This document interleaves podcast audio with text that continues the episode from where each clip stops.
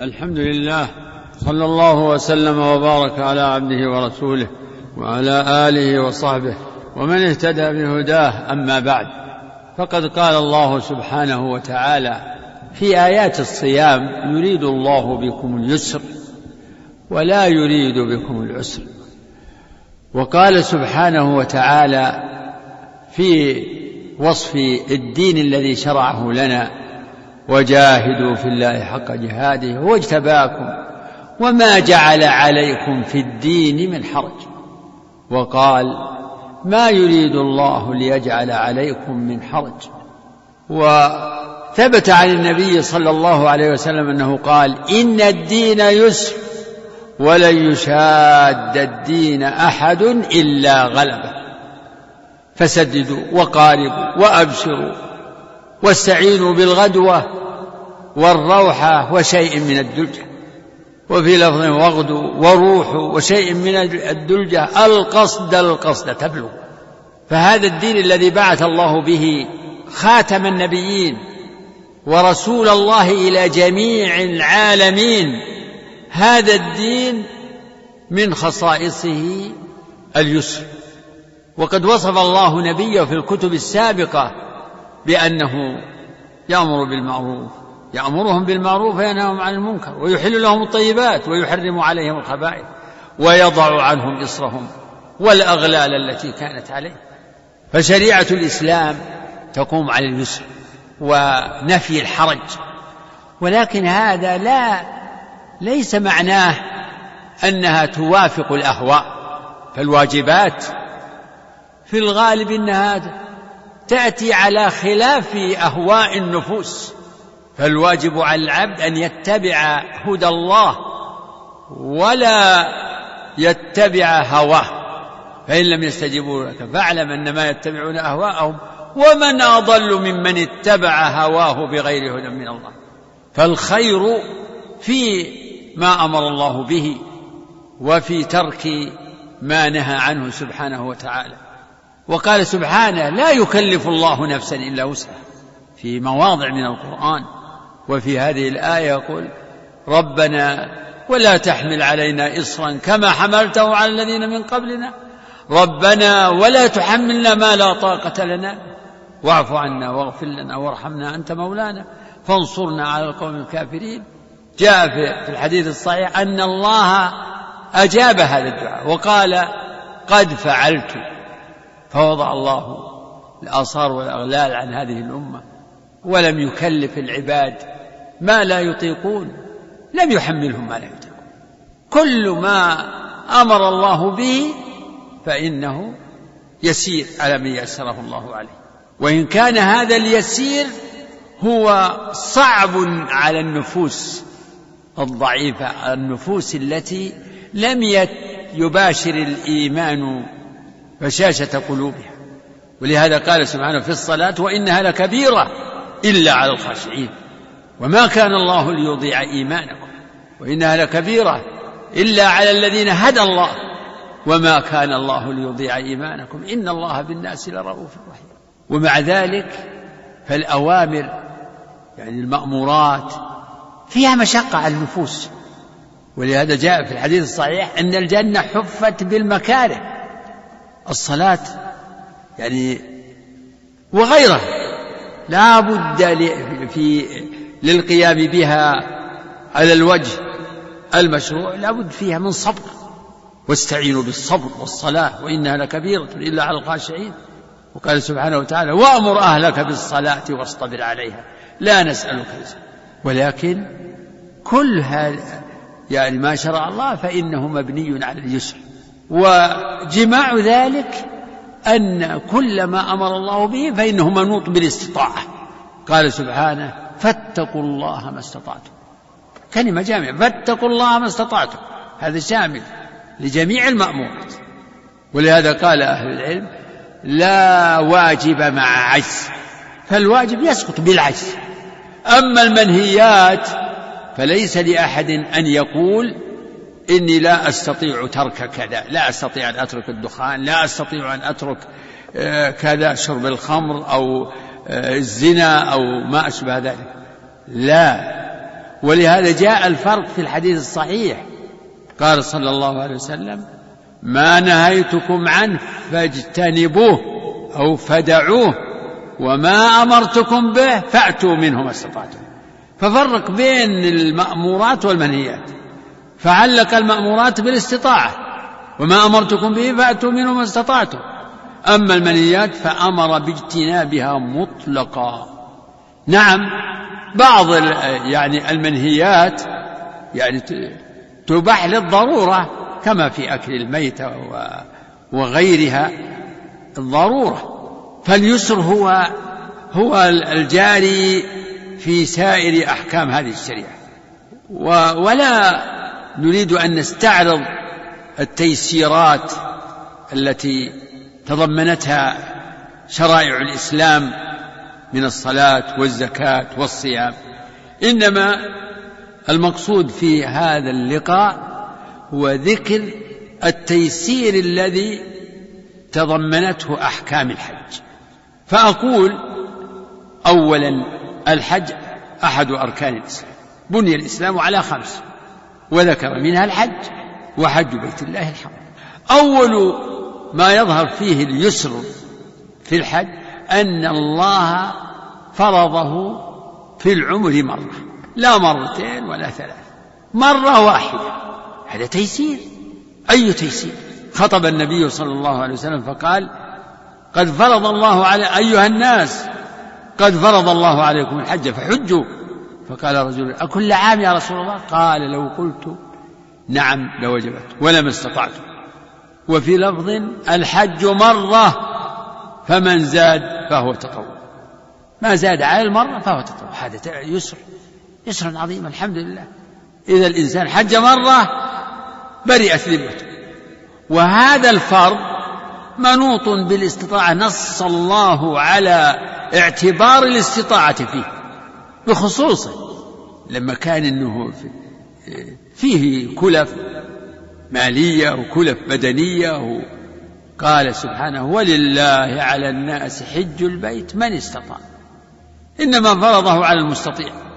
ودلت الآثار على أن الاستطاعة هي ملك الزاد والراحلة. لمن بعدت داره أنه ما يجب عليه يمشي من الأماكن البعيدة. الزاد والراحلة. جاء في في الحديث المشهور الذي حسنه أهل العلم قيل يا رسول الله ما السبيل؟ قال الزاد والراحلة نفقة وراحل. فهذا من التيسير في هذه العبادة. هذا تيسير من الله. ويدخل في ذلك أن الله شرع الاستنابة لمن عجز عن الحج لكبر أو مرض لا يرجم فلم يفوت عليه هذا الفضل بل شرع له وفرض عليه أن يستنيب. إذا كان مستطيعا بماله لكنه لا يستطيع بنفسه. كما في الحديث الصحيح في حديث الختعمية أنها قالت يا رسول الله إن فريضة الله على عباده أدركت أبي شيخا كبيرا لا يثبت على الظاهر. أفأحج عنه؟ قال حج عنه. فيتحقق لهذا المسلم يتحقق له فضل الحج وثواب فريضة الحج بالاستنابة. يريد من يحج عنه ويحصل له ثواب الحجاج حتى ولو قدر أن يشفى بعد ذلك فإن الحج يكون قد سقط عنه. فلا يلزم بأن يحج بنفسه مرة أخرى. ومن التيسير في هذا أن من من عليه دين وهو لا يستطيع أن يجمع بين الحج ووفاء الدين فإنه لا يجب عليه الحج. عليه أن يقضي الدين لأن حقوق بني آدم مبنية على المشاحة على الشح.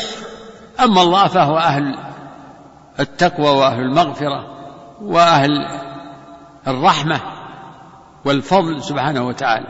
أما إذا كان عليه دين وأهل الدين يثق بأنهم يعني لا لا يطالبونه به ولا مانع فإنه يحج. ينبغي له أن يحج. يؤدي الفرض. لتبرأ ذمته. ولا سيما أنه في كثير من الأحيان أن من عليه الدين هو لا يقضيه في هذا الوقت. هذا في الدين الحال. أما الدين المؤجل فإنه لا يمنع من وجوب الحج. لأن العبرة بالحال الحاضرة مثل من عليها أقساط. يسددها في وقتها. والآن هو غير مطالب بشيء. وعنده ما يستطيع الحج به فإنه يجب عليه أن يحج. يجب عليه أن يحج بالمال الذي عنده. وإذا حلت حل الدين أو حل القسط في وقته فإنه يعرف من حاله أنه قادر على وفائه فلا يعتذر بهذا الدين المؤجل للتخلف عن أداء فرض الحج.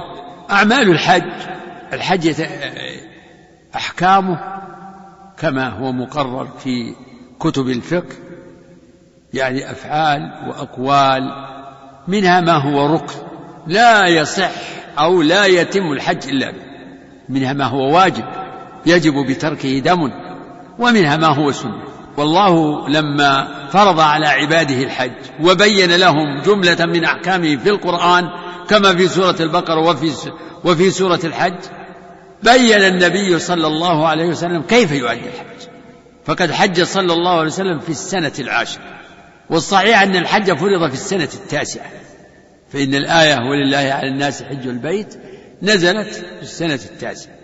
الرسول صلى الله عليه وسلم حج في السنة العاشرة وتسمى حجته حجة الوداع لأنه ودع الناس. وقال للناس لعلي لا ألقاكم بعد عامي هذا صلى الله عليه وسلم. وفعلا لم تطل حياته بعد ذلك. إنما يعني توفي بعد حجته بثلاثة أشهر تقريبا. المقصود أنه عليه الصلاة والسلام حج بالناس وحج المسلمون معه. قال المؤرخون إن إن الذين حجوا معه يقدرون بمئة وعشرين ألف. فأحرم من ميقات المدينة وهو ذو الحليفة ولكل أهل بلد ميقات. بينها عليه الصلاة والسلام لأهل المدينة ذي الحليفة ولأهل الشام الجعفة ولأهل نجد قرن المنازل ولأهل اليمن يلملم ولأهل العراق ذات عرق.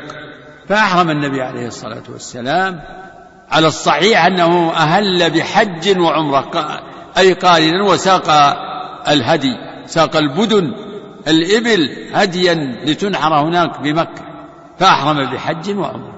ووسع للصحابة منهم من أهل بعمرة ومنهم من أهل بحج ومنهم من أهل بحج وعمرة. وهذا من وجوه التوسعة والتيسير. إن الإنسان مخير. إن شاء أحرم مفردا والمحرم لا هدي عليه. وإن شاء أحرم قارنا والقارن عليه هدي كالمتمتع وإن شاء أحرم بعمرة متمتعا بها إلى الحج. فهذه الأنساك الثلاثة إذا وصل الحاج إلى الميقات فإنه يخير بين الأنساك الثلاثة. وهذه الأنساك الإفراد والقران أعمالهما واحدة إلا أن القران يتضمن عمرة ولكن يجب عليه أي على القارن هدي. أما المفرد فلا هدي عليه. ولكن الأعمال واحدة. إذا وصل المفرد أو القارن مكة طاف للقدوم وسعى بين الصفا والمروة ثم يبقى محرما حتى يرجع من عرفة ويتحلل بمنى بعد رمي الجمرة وبعد الحلق أو التقصير. وأما المتمتع والتمتع معروف هو أن يحرم الحاج بعمرة من الميقات ثم إذا وصل مكة طاف وسعى وقصر من جميع رأسه وتحلل التحلل التام وصار حلالا. وهذا أيضا من وجوه اليسر في هذه العبادة أن المتمتع يتحلل. قد قد يصل مبكرا قد يصل مبكرا فيحتاج إلى فينتفع بهذا التحلل. يصير حلال يتطيب ويلبس الثياب المعتادة ويأتي أهله. يصير حلالا حلا تاما. قالوا يا رسول الله أي الحل؟ قال الحل كله. لما أمرهم بأن يفسخوا إحرامهم يعني أمر المفردين والقارنين الذين لم يسوقوا الهدي أمرهم بالتحلل. أرشدهم إلى أن يجعلوه عمرة يجعلوا إحرامهم عمرة. وأمرهم إذا طافوا وسعوا أن يقصروا وأن يتحللوا. قالوا أي الحل؟ قال الحل كله. يعني حلا تاما. فهذا أيضا ضرب من التيسير في هذه العبادة. القارن والمفرد ليس عليهما إلا سعي واحد. هذا هو الصحيح. المفرد ليس عليه إلا سعي واحد. طواف الإفاضة والسعي. إذا لم يكن سعى مع طواف القدوم. والقارن كذلك مثله تماما على الصحيح من قوله العلماء أنه كذلك ليس عليه إلا طواف واحد وهو طواف الإفاضة وسعي إلا أن يعني بعد طواف آه، الإفاضة إلا أن يكون سعى بعد طواف القدوم. فالأطوفة بالنسبة للحج ثلاثة المتمتع يطوف للعمرة وهو فرض. والقارن والمفرد يطوفان للقدوم أول ما والمعروف عند أكثر أهل العلم أنه سنة. فإن طاف للقدوم وسعى كفاه هذا السعي. وإن لم يطف للقدوم أو لم يسعى مثلا فإنه يسعى بعد طواف الإفاضة. الطواف الثاني طواف الإفاضة وهو طواف الزيارة والثالث هو طواف الوداع. ثلاثة أطوفة. طواف القدوم المعروف أنه سنة.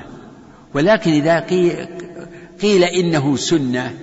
هذا لا لا يعني التهاون وعدم الاكتراث وعدم المبالاة لا. لكن بيان للحكم لو أن إنسانا آه، تكاسل أو عجز أو حصل له مانع آه، لا يجب عليه شيء. هذا معناه ليس معناه سنة أتركه. سنة هذا هذا سنة خلاص ما عليكم. هذه طريقة من لا يبالي بالعبادة. ولا يهمه كمالها وتمامها وكمال أجرها. سنة يعني المؤمن الصادق. إذا قيل له هذا سنة قال نعم أنا ما جئت إلا لأهتدي بهدي رسول الله صلى الله عليه وسلم فإنه حج وعلم الناس المناسك وقال خذوا عني مناسككم أو لتأخذوا مناسككم. يعني خذوها تعلما وتلقيا بالمشاهدة وبالسماع وخذوها بالعمل. ليس المقصود خذوها يعني اعلموها فقط. لا اعلموها يعني تعلموها واعملوا بها. فالذي تلقاها وعلمها ولم يعمل بها هل أخذها؟ ما أخذ. ما أخذ الأخذ المقصود. المقصود العمل. المقصود العمل يعني أداء المناسك كما بينها الرسول عليه الصلاة والسلام بقوله وبفعله. أيام الحج يعني أيام مناسك الحج هي ستة أيام كلها. ستة الثامن إلى الثالث عشر وهي معروفة. يوم التروية يوم يوم عرفة يوم النحر يوم آه، يعني أيام التشريق الثلاثة الحادي والثاني والثالث عشر هذه أيام من المشروع لل للنازلين بمكة من المقيمين أو الوافدين. المشروع لجميع المحلين بمكة أن يحرموا من منازلهم. فإنه عليه الصلاة والسلام لما ذكر المواقيت قال ومن كان دون ذلك فمن حيث أنشأ حتى أهل مكة من مكة. وأحرم الصحابة الذين حلوا وهم جمهور الصحابة أحرموا من الأبطع من منازلهم. فلم يكلفوا الخروج إلى الميقات بل ولا إلى التنعيم لم يكلف وهذا أيضا من وجوه اليسر في هذه العبادة أن يحرم الناس المقيمين والمحلين بمكة أن يحرموا من أماكنهم. هذا هو المشروع لهم. ولا يستحب ولا يشرع لهم أن يخرجوا إلى التنعيم ليحرموا. بل بل هذا هو ميقاتهم للحج. الحرم الحرم هو ميقات أهل مكة وسائر الحرم. ميقاتهم أن يحرموا من منازلهم وفي السنين الأخيرة كان الحجاج ينزلون بالأبطح ينزلون بمكة ولا يذهبون إلى منى. لما كانت الأمور متيسرة والحاج يعني عددهم محدود والمنازل متيسرة في منى ما كانوا يقصدون إلى منى مثل اليوم ومن قبل من سنين. صاروا يقصدون إلى منى وينزلون بها. فالنازلون بمنى يحرمون من منى. إذا قدم الحاج وطاف وسعى وتحلل وذهب إلى منزله في منى ففي اليوم الثامن يحرم من مكانه لا يحتاج إلى أن آه، ينزل لمكة ليحرم منها لا. يحرم. واعتبر هذا أيضا من التيسير أنه لم يجب على آه، النازلين بنواحي الحرم أن أن ينزلوا لمكة ليحرموا منها لا.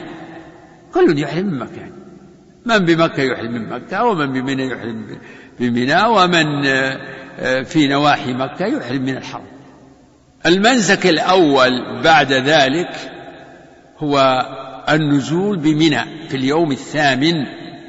ينزل الحاج بمنى ويصلي بها الظهر والعصر كما فعل عليه الصلاة والسلام. ويبيت بمنى يبيت بها ويدفع منها بعد طلوع الشمس. كما فعل عليه الصلاة والسلام هو وأصحابه فإنه توجه إلى منى وقام بها وصلى بها الأوقات الخمسة ثم سار إلى عرفة بعدما طلعت الشمس. وهذا المبيت والإقامة هو سنة على المعروف عند أهل العلم أنه سنة أي ليس بواجب. فلو أن إنسانا تأخر ولم يبيت أو أنه استعجل لأسباب وتقدم إلى عرفة أو ما أشبه ذلك فإنه لا شيء عليه. لكن ينبغي أن يجتهد المسلم أن أن يكون في منى في تلك الليلة. يحرص على أن يبيت بها. هذا مع اليسر إذا تيسر له ذلك. أما إذا تعذر عليه كما هو الجاري الآن لا يستطيع أن يبيت بمنى إلا من كان تابعا لحملة أو تابعا لبعض الجهات التي لها أماكن معدة. فالأمر حينئذ واسع بالنسبة له ويكون في تركه لهذا المبيت يكون معذورا. أما من تهيأ له وتيسر له أو آه، أن يكون أن يكون في منى في تلك الليلة فهذا هو الذي ينبغي. وإن كان سنة كما قلنا في طواف القدوم وإن كان سنة فلا يقول الحاج لا المبيت هذا سنة فلا, فلا أبالي به فلا يبالي. لا على الحاج أن يجتهد في فعل المناسك على مراتبها ما كان ركنا أو واجبا أو سنة بحسب الوسط وإذا اختلف العلماء فقالوا هذا بعضهم قال هذا واجب وبعضهم قال سنة. ولكن يتفقون على أنه نسك وأنه من هدي الرسول عليه الصلاة والسلام. فلا تعدل عنه. اتخذ النبي صلى الله عليه وسلم إمامك في حجك كما أنه هو إمام أمته الأولين والآخرين. هو إمامهم وأسوتهم في جميع مسائل الدين. لقد كان لكم في رسول الله أسوة حسنة لمن كان يرجو الله واليوم الآخر وذكر الله كثيرا. وفي يوم عرفة يدفع الحاج إلى عرفة. يدفعون من مزدلفة من من من منى إلى عرفة. وعرفة ومنى ومزدلفة معروفة بحدودها معلومة للمسلمين ولعلماء المسلمين. بحدود كما يقال طبيعية فعرف محدودة بالجبال ومحدودة بوادي عرنة ومزدلفة كذلك محدودة بوادي محسر ومنى محدودة بوادي محسر وبالعقبة. ثم لما تيسرت الأسباب والوسائل وكثر الناس يعني عمل ولاة الأمر آه، على أن يضعوا لها يعني علامات ظاهرة وبلوحات وبكتابات تعرف الحاج يعني مواضع المناسك. هذه بداية مزدلفة هذه نهاية مزدلفة هذه بداية عرفة. فعلى الحاج أن لا يتهاون في معرفة مواضع النسك ولا سيما عرفة ولا سيما مزدلفة. عرفة هي الوقوف بعرفة هو هو الحج كما جاء في الحديث. قيل يا رسول الله ما الحج؟ قال الحج عرفة. أخذ العلماء من ذلك أن أعظم أركان الحج هو الوقوف بعرفة. وأن من فاته الوقوف بعرفة فاته. الحج الرسول صلى الله عليه وسلم لما سار من منى إلى عرفة قال جابر رضي الله عنه فوجد القبة قد ضربت له بنمرة. نمرة؟ قال إنها كانت قرية وهي دون عرض. فنزل بها حتى زالت الشمس فرحلت له ناقته القصوى القصوى فركبها وسار حتى أتى الوادي. فخطب الناس خطبته المشهورة بعرفة وعلم الناس المناسك وعلمهم قواعد الدين وأوصاهم صلى الله عليه وسلم. ثم أذن للصلاة الظهر فأذن ثم أقام فصلى الظهر ركعتين ثم صلى العصر ركعتين. صلاهما جمعا وقصرا بأذان واحد وإقامتين. ثم مضى حتى أتى عند الصخرات وهي موضع معروف في وسط عرفة عند الجبل الذي يعرف بجبل الرحمة. فاستقبل القبلة وجعل بطن ناقته القصوى إلى الصخرات ووقف بعرفة من بعد يعني من ذلك الوقت حتى غابت الشمس. وقال صلى الله عليه وسلم وقفت ها هنا وعرفة كلها موقف. وهذا أيضا يظهر ويتجلى فيه التيسير. عرفة مساحة واسعة جدا أوسع المشاعر وكلها موقف. لا يحتاج الإنسان إلى أنه يتكلف أن يذهب إلى عند الجبل أو ما أشبه ذلك أو عند الصخرات أبدا. كلها موقف. إلا أنه في الحديث وارفع عن بطن عرنة. الوادي التي في غرب عرفة هذا ليس من عرفة. قال ارفعوا عن بطن عرنة. كلها موقف. وهذا من ضروب اليسر ولله الحمد. تيسير أن يكون مكان العبادة واسع. هذا مكان الوقوف بعرفة. مكان الوقوف بعرفة هو عرفة. الوقت. جمهور أهل العلم على أن وقت الوقوف من زوال الشمس يعني من الوقت الذي وقف فيه الرسول صلى الله عليه وسلم بعرفة. من الزوال هذا وقت الوقوف. ومن وقف في النهار فإنه ينتظر ويقف حتى تغرب الشمس غروبا تاما كما كما جاء في صفة حجه صلى الله عليه وسلم في حديث جابر رضي الله عنه الطويل أنه عليه الصلاة والسلام وقف حتى غربت الشمس وغاب القوس وذهبت الصفرة. ثم دفع صلى الله عليه وسلم ولم يرخص لأحد في الدفع ولم يدفع أحد أبدا. فاستدل العلماء بذلك على وجوب على وجوب المكث إلى غروب الشمس. وأنه لا يجوز لمن وقف بعرفة في هذا الوقت نهارا لا يجوز له الدفع قبل الغروب. وهذا هو الصواب. نعم لم لم يأتي فيه أمر خاص لكن الأصل في أعمال المناسك هو الوجوب. من الأصول المقررة أن ما فعله الرسول صلى الله عليه وسلم بيانا لواجب فإنه واجب. إلا ما خصه الدليل. فالوقوف بعرفة من وقف في النهار فإنه يجب عليه أن يقف إلى الغروب. وليس في ذلك ولله الحمد. حرج. ولكن وقت الوقوف يمتد إلى الفجر. وهذا أيضا من وجوه اليسر في الشريعة. فوقت الوقوف لم يكن ضيقا قصيرا. ولهذا يعني فيه فرصة للمتأخر من تأخر يدرك لأن الوقت ممدود. حتى لو غابت الشمس والإنسان ما وصل يدرك. فالوقوف بعرفة يصح في النهار. ولكن من وقف النهار فإنه يجب عليه أن يبقى حتى تغرب الشمس كما تقدم. أما من لم يأتي بعرفة إلا ليلا فيجزئه أن يقف فيها ما تيسر ولو مرورا. وينتهي وقت الوقوف بطلوع الفجر يوم النحر. وهذه السعة في وقت الوقوف هذا أيضا من وجوه اليسر في هذا في هذه العبادة في هذا النسك وهو الوقوف بعرفة. فالوقوف بعرفة موسع زمانا ومكانا. فيه سعة. وليس في الوقوف بعرفة إلى الغروب. ليس فيه حرج. حرج بمعنى أنه يكون هناك ضرر. لا.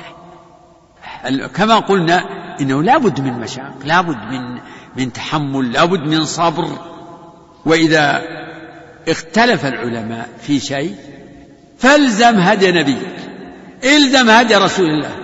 فالصواب والخير والهدى في المذهب الذي يوافق هدي الرسول صلى الله عليه وسلم. وبعد غروب الشمس يدفع الحاج إلى مزدلفة ويؤخر المغرب. وفي هذا مبادرة مبادرة إلى الإفاضة. فإذا أفضتم من عرفات فاذكروا الله عند المشعر الحرام.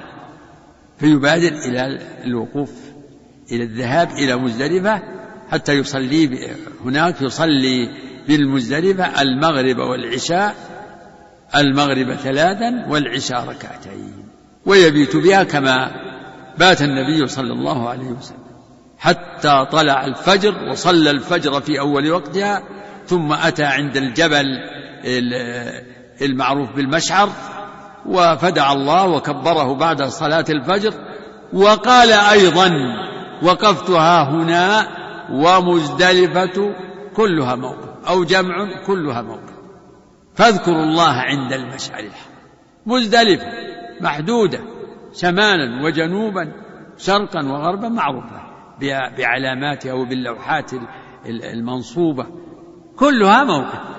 ولكن في هذا النسك أعني المقام أو المبيت بالمزدلفة تضمنت السنة يعني أيضا ضربا من التيسير ألا وهو التيسير أي الرخصة للضعفة من النساء والصبيان ونحوهم ومن يلزم لهم أن يدفعوا في آخر الليل.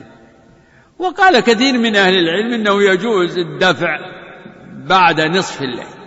ولكن الموافق للرخصة الشرعية النبوية هو الدفع في آخر الليل وضبطه بعض السلف بمغيب القمر أنه رخص لهم عند مغيب القمر. وهذا قريب أنه يكون في ثلث الليل الآخر. وإن كان أكثر أهل العلم يعني توسعوا وقالوا إنه يجوز الدفع بعد نصف الليل. فمن تيسر له لا ينبغي له أن يدفع إلا في آخر الليل من أهل الرخصة. أما الأقوياء فلا ينبغي لهم أن يدفعوا وأن يترخصوا. وإن كان كثير من أهل العلم يقولون يجوز لكل الحاج الضعف وغيرهم يجوز لهم الدفع بعد نصف الليل. لكن نقول هذا خلاف السنة خلاف ما دلت عليه سنة النبي عليه الصلاة والسلام.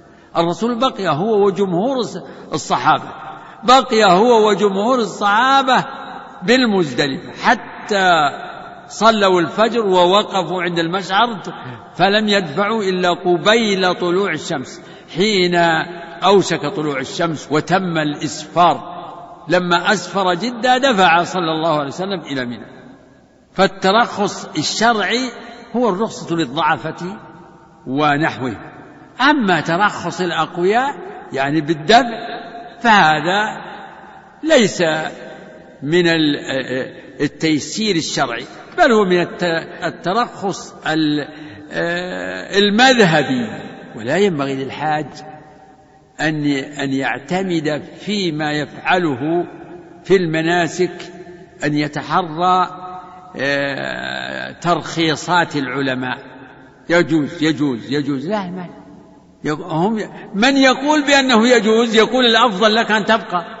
حتى من يقول لك إنه يجوز يقول الأفضل لك أن تبقى. فلماذا تعدل عن الأفضل؟ وأنت قد جئت وتكلفت وأنفقت وتحملت. لو أخذ الإنسان بمبدأ الأخذ بترخصات وترخيصات العلماء لكان حجه يعني حجا آه، يفقد كثيرا مما من معنوية الحج. تصوروا لإنسان يقول المبيت بمنى الليلة الأولى سنة فيمضي إلى عرفة ولا يذهب إلى عرفة بعد أيضا إلا من الغد ما يأتي لمنى يذهب إلى عرفة يوم عرفة ويقيم بها ساعة بعد الزوال ويرجع. وإذا صار في الليل مر على مزدلفة يأتيها يخرج إليها من منى ولا من غيرها ويمر بها بعض الوقت ويمشي. ثم يرمي جمرة العقبة ويطوف ويكون قد أنهى حجه. ويكون الباقي إما أنه يسقط عنه أو يكون يقول علي يعني يجب علي به دم ويكتفي ويكون حجه كله كما كما قد فعله بعض الجهلة ممن لا يبالي بكمال طاعته وعبادته لربه. بس الحج كله. يعني أقل من يوم وليلة. أقل. يعني كله 12 ساعة. يأتي لعرفة ويرجع ويمر بمزدلفة من في, في الليل ويرمي الجمرة صباحا ويحلق ويطوف ويسعى ويمضي. هذا هذه صورة الحج. صورة هزيلة يصبح الحج. يعني مثل العبادة المكملة والعبادة المبخوسة بمثل الأضحية السمينة الجيدة النفيسة والأضحية الهزيلة. هكذا. مثله يعني إذا قال هذا السنة هذا السنة هذا السنة هذا ليس بواجب افعل كذا. يصبح الحج مثل مثل الشجرة التي لها أغصان وليس عليها وليس على الأغصان ورق. ما فيها ورق. أليس تفقد حسنها وجمالها ونضارتها بلى. فهكذا الحج إذا جرد من من من أكثر مناسكه بحجة إنها سنن وأن من أهل العلم يعني من قال بأنه يجوز كذا ويجوز كذا وهذا يقول يجوز كذا. ولهذا قال من قال من أهل العلم إن في أمور الدين عامة إن من تتبع الرخص أي رخص العلماء تزندق لأنه يأخذ بكل قول مرجوح. نعم الرخص التي جاء في الحديث الصحيح إن الله يحب أن تؤتى رخصه. رخصه ما هي برخص العلماء بل الرخص التي شرعها الله كالفطر في السفر والقصر في السفر و وما أشبه ذلك من التيسيرات. إن الله يحب أن تؤتى رخصه كما يكره أن تؤتى معصيته وفي لفظ كما يحب أن تؤتى عزائمه. في يوم العيد آه، أربعة آه، مناسك. رمي الجمرة العقبة النحر بالنسبة لمن عليه هدي الحلق أو التقصير الطواف بالبيت ثم السعي لمن كان عليه سعي. هذه المناسك الرسول فعلها هكذا مرتبة. رمى فنحر ثم حلق رأسه ثم أفاض إلى البيت وطاف به صلى الله عليه وسلم. لكن من الناس من قدم وآخر في هذه وسأل النبي عليه الصلاة والسلام. وكثير منهم يقول لم أشعر لم أشعر. فيقول افعل ولا حرج. ذبحت قبل أن أرمي. قال أرمي ولا حرج. حلقت قبل أن أذبح. قال اذبح ولا حرج. فمن العلماء من قيد ذلك من قيد نفي الحرج بمن قدم وأخر عن جهل.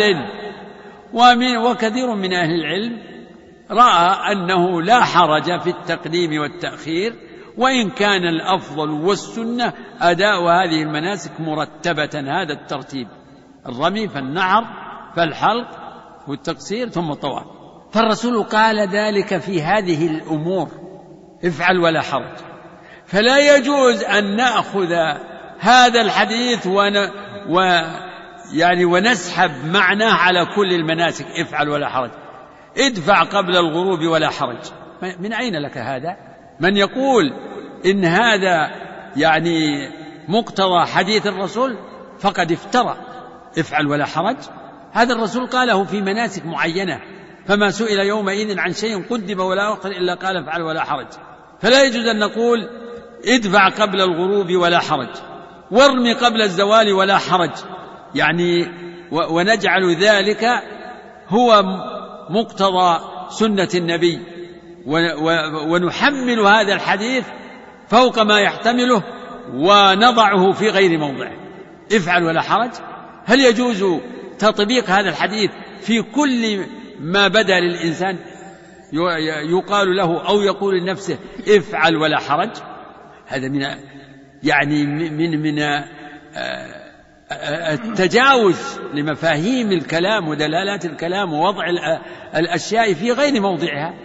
الحديث ورد في موضع في وقت وفي ومتعلق بمناسك معينة. فما سئل يومئذ عن شيء قدم ولا أخر يومئذ إلا قال افعل ولا حرج. ليس لنا أن ننقل إفعل ولا حرج إلى كل سائل لكل المناسك. من سألنا عن شيء قلنا نقول له إفعل ولا حرج. يقول هذا أنا لم أبت بمزدلفة ولم آتي لمزدلفة. نقول إفعل ولا حرج. والمقصود إن أنه يجب الفرق بين التيسير الذي جاءت به الشريعة وتضمنته أدلتها وأحكامها تيسير يعني مستمد من النصوص وبين التيسير المستمد من أقاويل العلماء وخلافات العلماء. والخلاف لا يجوز أن يكون مصدرا للتيسير. والمقولة التي أطلقها بعض أهل العلم أن اتفاق العلماء حجة قاطعة و واختلافهم رحمة واسعة. هذه مقولة غير مسلمة لمن أطلقها. خلافهم رحمة واسعة بل حج بل إجماعهم رحمة. إجماعهم هو الرحمة لأن فيه الطمأنينة والوفاق. ليست الرحمة في النزاع الرحمة في الوفاق والاتفاق واجتماع الكلمة. ليست الرحمة في الاختلاف والخلاف لكن الخلاف الذي بين العلماء هو ابتلاء. في ابتلاء حتى يتبين من يطلب الحق ممن يتبع هواه. وكثير من الباطل الذي الآن يمارسه الناس ويفعلونه يعولون فيه على الخلاف. لا يعنيهم ما, ما, ما تقتضيه النصوص الشرعية. هذا في خلاف. يقول بعض أهل العلم هذا حرام وآخر يقول حلال. خلاص. يعني المهم أن نأخذ من أقاويل العلماء ما يوافق الهوى. هذا طريق منحرف عن عن الصراط المستقيم. هذا لا يليق بمن يريد الحق ويريد النجاة لنفسه ويريد آه، الأجر والثواب ويريد اقتفاء آه، نبيه والأسوة به وبالسلف الصالح. في خلاف. كثير من من الناس الآن يلهج إذا قيل له كذا قال في خلاف. طيب إذا صار في خلاف اطلب الحق المتبع لهواه يستفتي هذا العالم فلا يجد عنده ما يريده يذهب للثاني فيفتي بما يشتهي فيقول يأخذ يعني يتخير. هذا لا يجوز. يسأل, يسأل بعض الناس يقول إذا اختلف العلماء أو اختلف العام كيف يصنع؟ نقول له عليه إنه يأخذ بمذهب من يثق بعلمه ودينه لا بمن يوافق توافق فتواه هواه. ونضرب لهذا مثلا.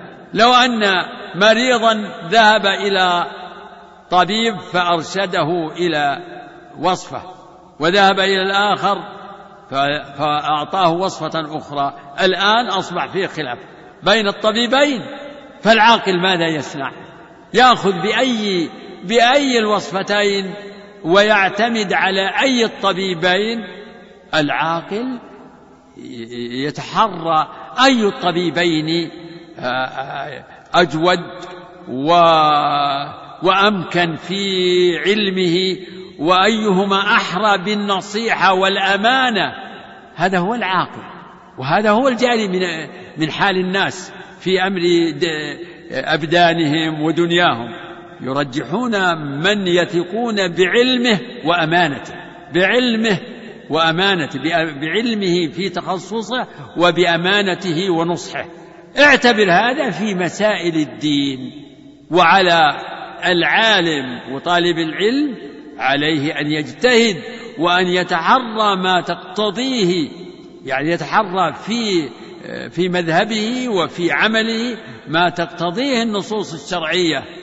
ولا يتأول الأدلة ويلوي أعناق النصوص لتوافق رأيه أو رأي من يعظمه من أصحاب المذاهب كما يفعل المتعصبون من المقلدين يلوون أعناق النصوص لتوافق مذهب فلان أو فلان ممن يتبعه ويترسم خطاه.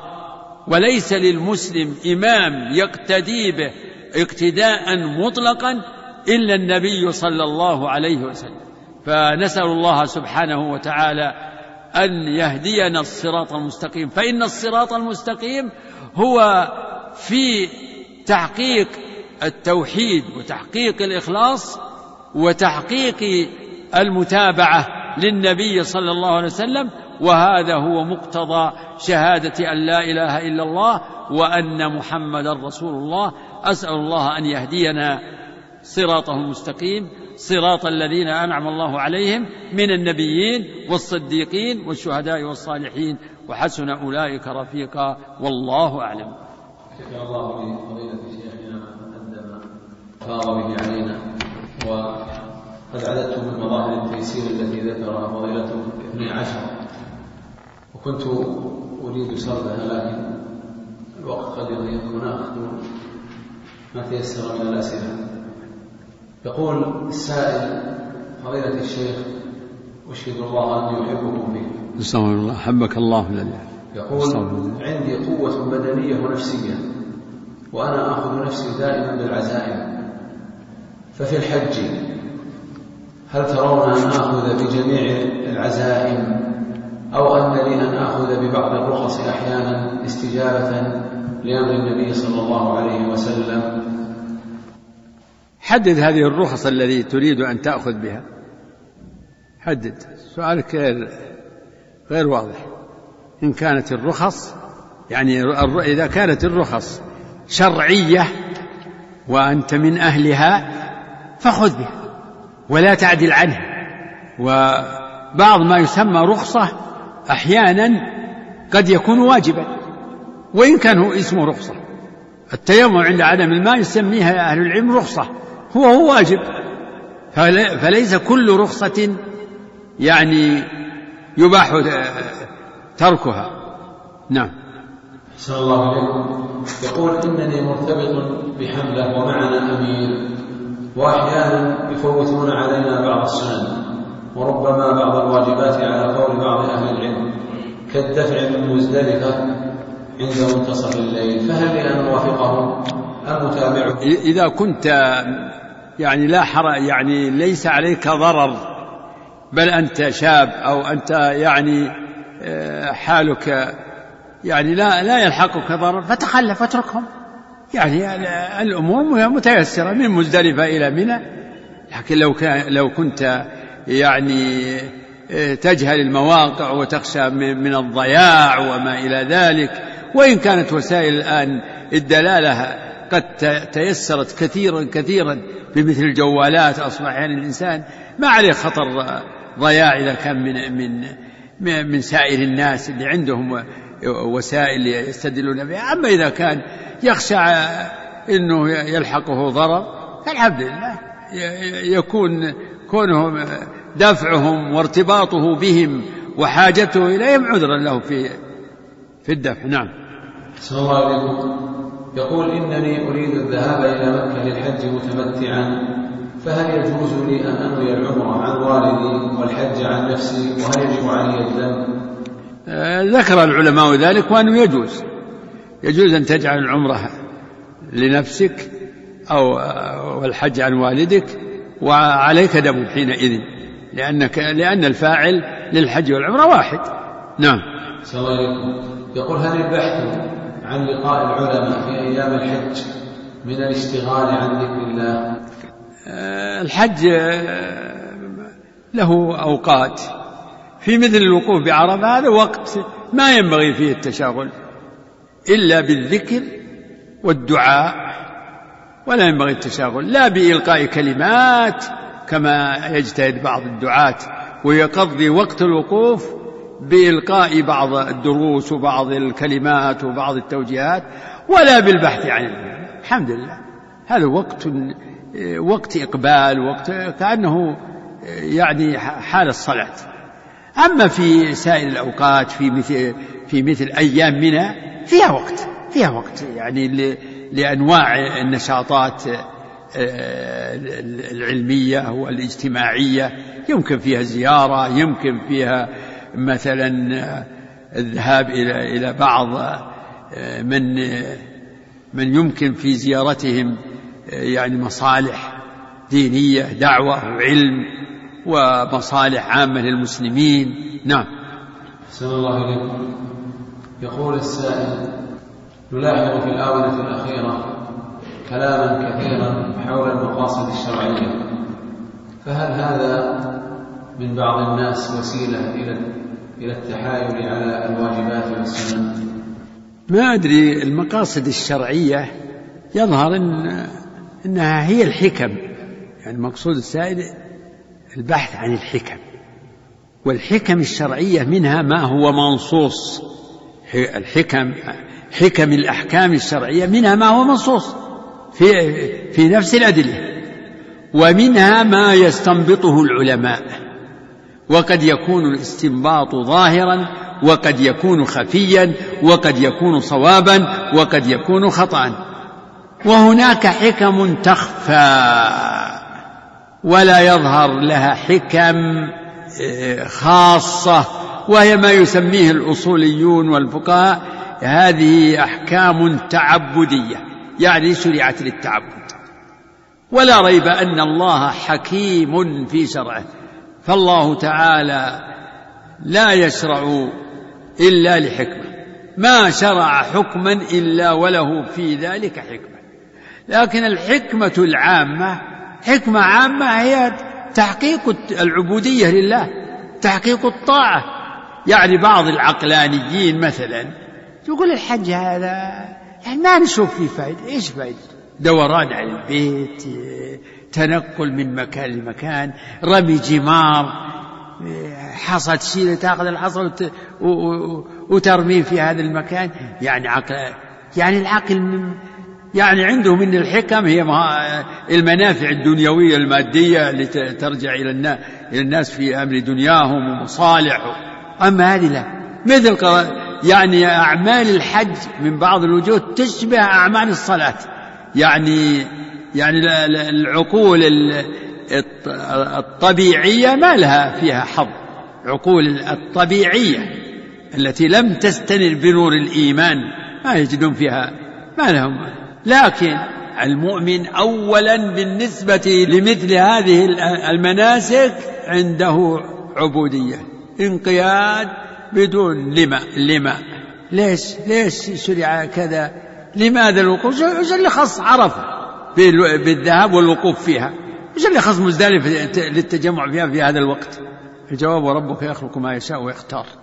الله الذي خلق الأرض والسماء وخلق الناس وهو يختار منها ما يشاء ويخص منها ما شاء بما شاء. هو رب العباد وخالق الأشياء هو الذي شرع هذه الأحكام. هذه الشرائع هي من تنزيل من حكيم حميد من رب العالمين خالق آه، خالق كل شيء. خص البيت. هذه البقعة وهذه البنية خصها. أضاف إلى نفسه. أن طهر بيتي بيتي. هذه تكفي.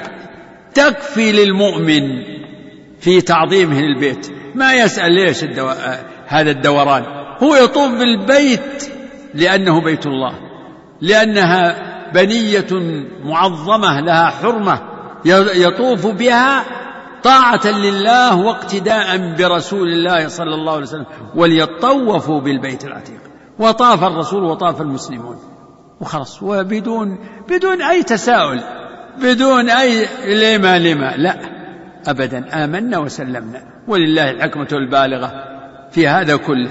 وجاء في حديث إنما جعل الطواف بالبيت وبالصفا والمروة ورمي الجمار لإقامة ذكر الله.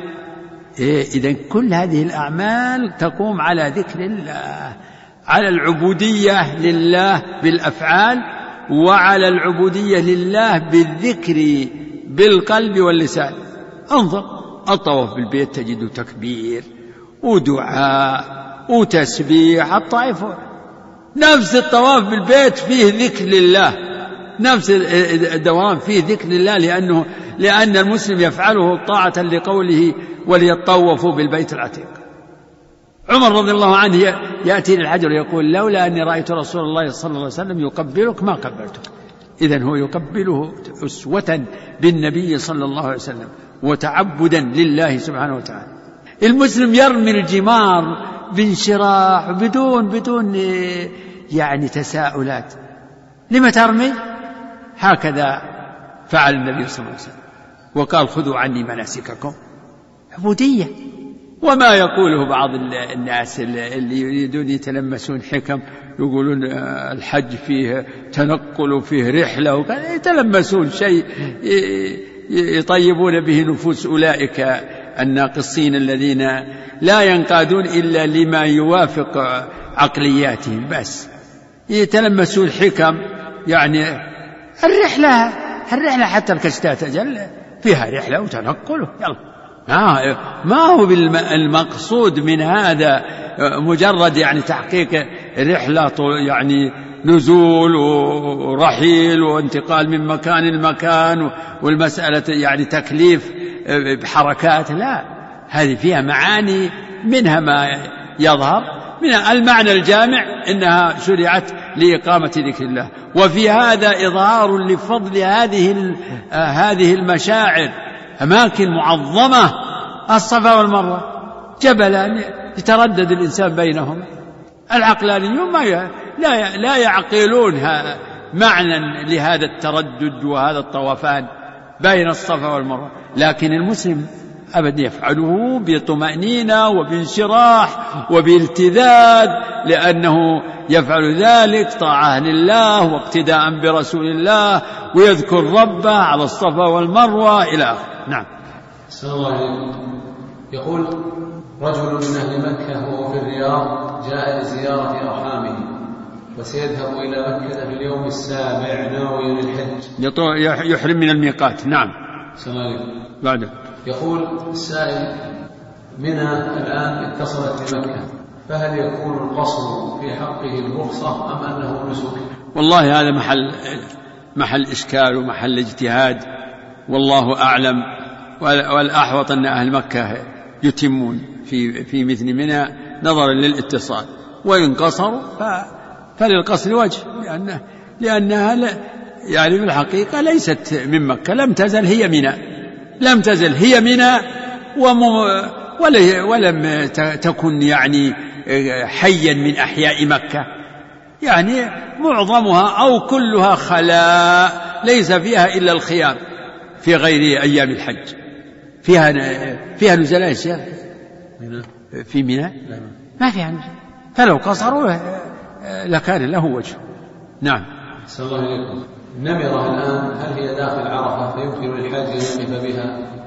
المعروف أنها ليست من عرفة. نعم. لأن لأن نمرة دون بطن عرفة نعم دونها يقول من جاء إلى عرفة بعد الغروب هل يشرع في حقه الدعاء أم أنه ينصرف؟ لا لا يدعو يدعو ربه بما تيسر ويمضي. الحمد لله. الله يقول تجاوزت الميقات ومعي أطفالي. وصار علي دم لكن هل يجب علي في في الأطفال دماء؟ نعم لأنك أنت الذي أدخلتهم في النسك وألزمت نفسك. فإذا أردت إتمام نسكهم فاذبح عنهم. نعم. يقول السائل إنسان يقول فقير وقد ماتت أمه ولم تحج فهل يجوز له أن يأخذ الزكاة ليؤدي الحج عنها؟ لا لا أرى لا أرى أن يأخذ الزكاة ليحج عن ميت. أبدا الأمر هي كانت فقيرة ولم يجب عليها الحج فيما يظهر من من فحوى السؤال إنها لم لم يكن الحج واجبا عليها. نعم. الله عليكم هذا سؤال من الشبكة من الجزائر. يقول إنسان تذكر أنه لم يسعى سعي الحج وعندما عاد إلى بلده مع العلم أنه جاء بعمرة في العام التالي فما حكم هذا الفعل وما الواجب؟ بارك الله فيكم. والله السعي بين الصفا والمروة فيه خلاف كثير بين أهل العلم ولكن هذا لو لو سألني قبل أن يرجع إلى مكة ويأتي بعمرة قلت آه، اسعى في رجوعك. عندما رجعت اسعى أدي هذا النسك لأن وقته واسع كالطواف. السعي سعي الحج تابع للطواف فوقته موسع. ولكن لعله يجزي أن عنه أن أن يهدي هديا. نعم. الله عليكم. يقول السائل وهذا سؤالنا نجعله من الأسئلة الأخيرة وهو خارج الموضوع من الشبكة من السعودية. تقول أنا معلمة علم نفس ويتحتم علي حضور دورات تدريبية ومن ضمنها دورات فيما يسمى بالمرمجة العصبية. فما حكمها شرعا؟ وأرجو منكم النصيحة والتوجيه فأنا أعاني من بعد عن الله وأتوب ثم أرجع إلى ذنوبي مرة أخرى. فما الأسباب التي تعينني على الثبات؟